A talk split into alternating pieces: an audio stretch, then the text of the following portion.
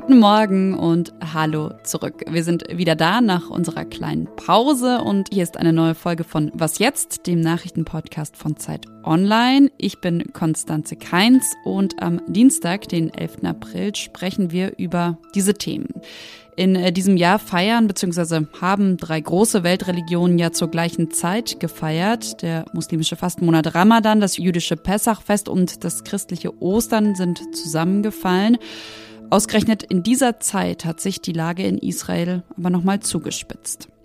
Außerdem schauen wir im Podcast nach Nordirland und auf das 25-jährige Jubiläum eines nicht ganz so perfekten Friedensdeals. Aber wie immer kommen hier erstmal die kurzen Nachrichten. Ich bin Christina Felschen, guten Morgen.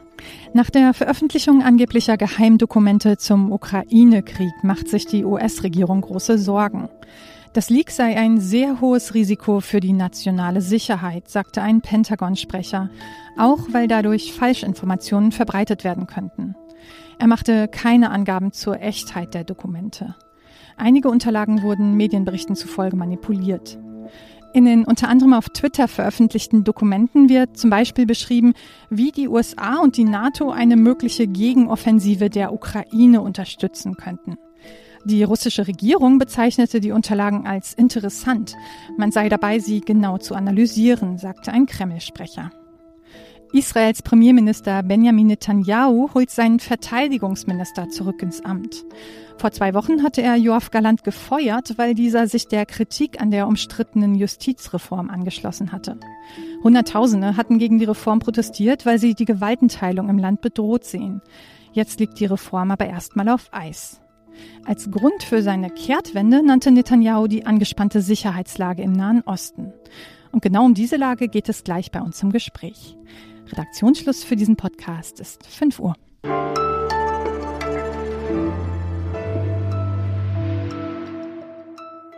Seit Monaten warnen Sicherheitsexpertinnen und Experten, dass im April, das jetzt gerade auf dem Tempelberg in Jerusalem bzw. Al-Haram al-Sharif nichts passieren darf. Dann nämlich, wenn Ostern, wenn Ramadan und Pessach zusammenfallen.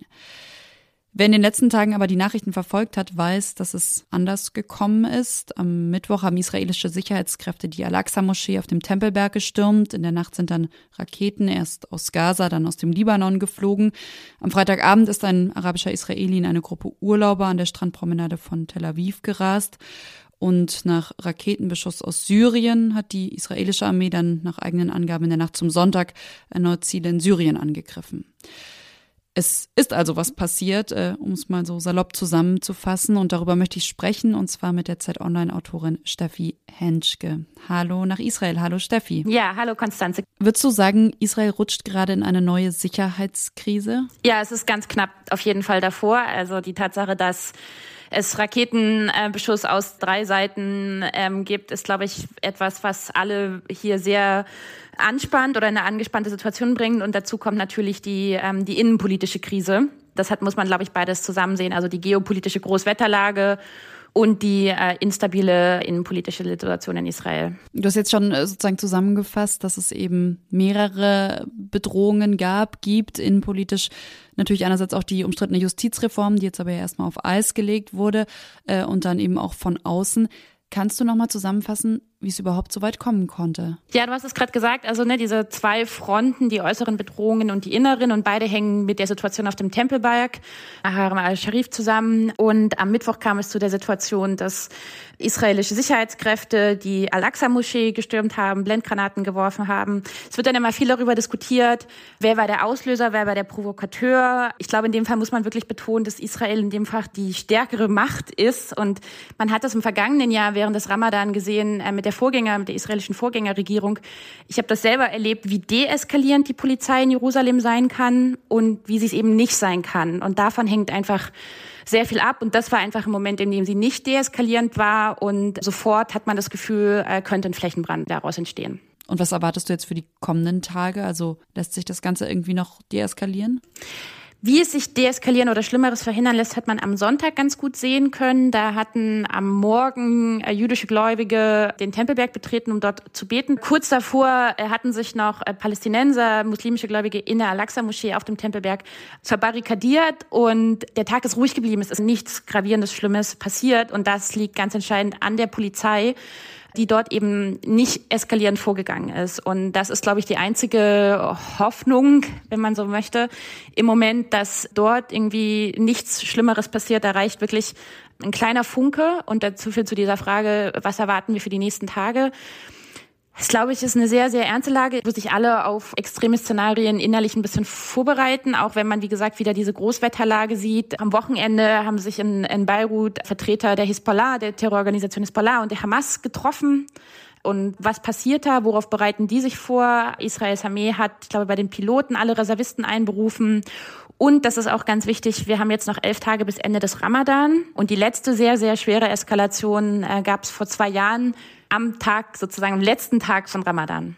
Mm. Und äh, schon jetzt ist die Lage, du hast es ja beschrieben, so brisant wie lange nicht mehr in Israel. Danke an dich, Davi. Ich danke dir, Konstanze.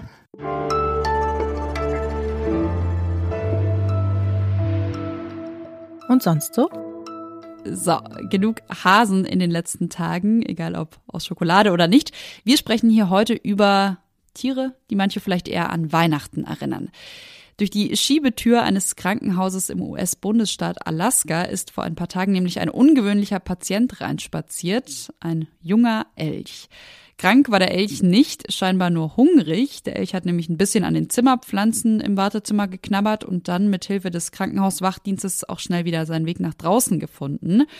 Und damit kommen wir zur zweiten Elchnachricht, denn mit ja, mit sehr viel Glück können Sie auch in Deutschland wieder Elche sehen. Rund 200 Jahre gab es hier keine Elche, aber jetzt sind wahrscheinlich 15 Stück wieder in Brandenburg heimisch.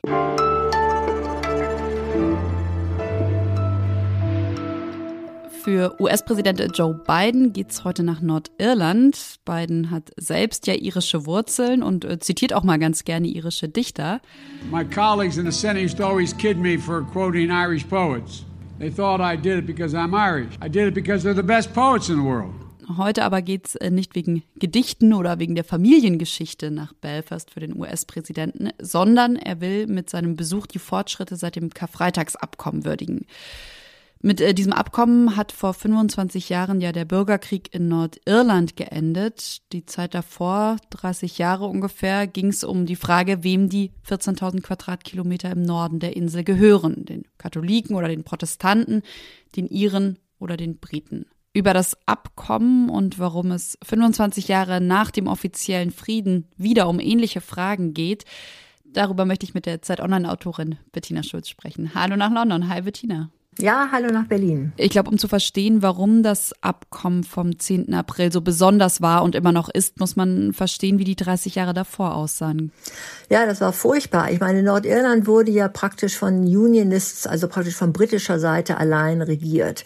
Und die Katholiken wurden im Prinzip völlig ausgegrenzt, unterdrückt, lebten in Armut und haben dann bewaffneten Widerstandskampf gegen diese ähm, Unterdrückung und praktisch Besatzung von Seiten der Briten aufgenommen. Und da marschierte das britische Militär ein, um für Ordnung zu sorgen. Dann ging der Terror erst richtig los. Es gab damals furchtbare Bombenattentate auf Einkaufsstraßen, furchtbar viel Mütter, Kinder auch umgebracht. Das war richtiger Terror. Und von daher war das wirklich wichtig, dass alle Seiten bereit waren, letztendlich einen Neuanfang zu starten. Und wie ist dieser Neuanfang, dieses Friedensabkommen gelungen? Ja, die Gewalt war so schlimm, dass man sich eigentlich gedacht hat, man braucht wirklich einen Neuanfang.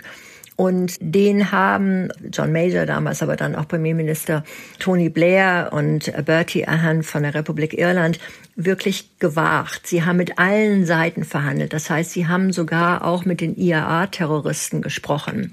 Und dann kam eben etwas, wo alle Seiten große Opfer bringen mussten. Also die IAA-Terroristen mussten den bewaffneten äh, Widerstand und Kampf komplett aufhören. Sie mussten die Waffen niederlegen.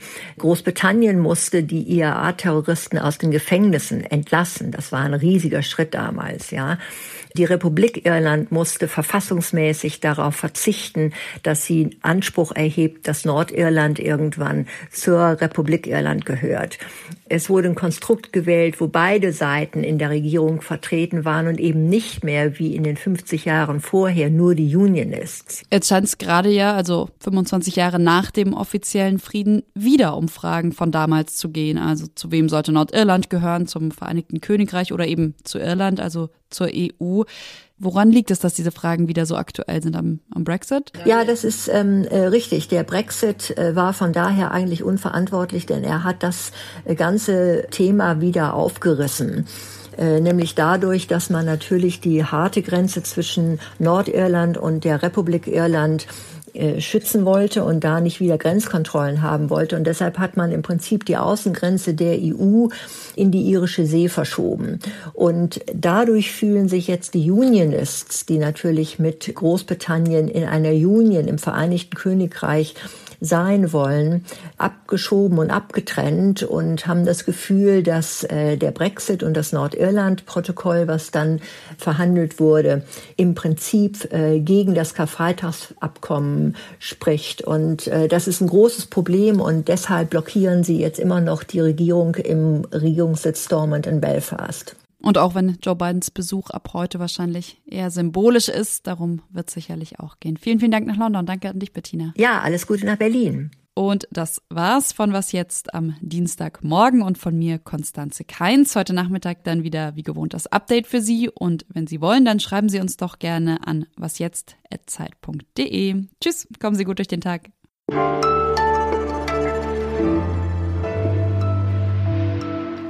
Beim Ausschau halten nach Elchen hilft bestimmt zu wissen, wie die klingen.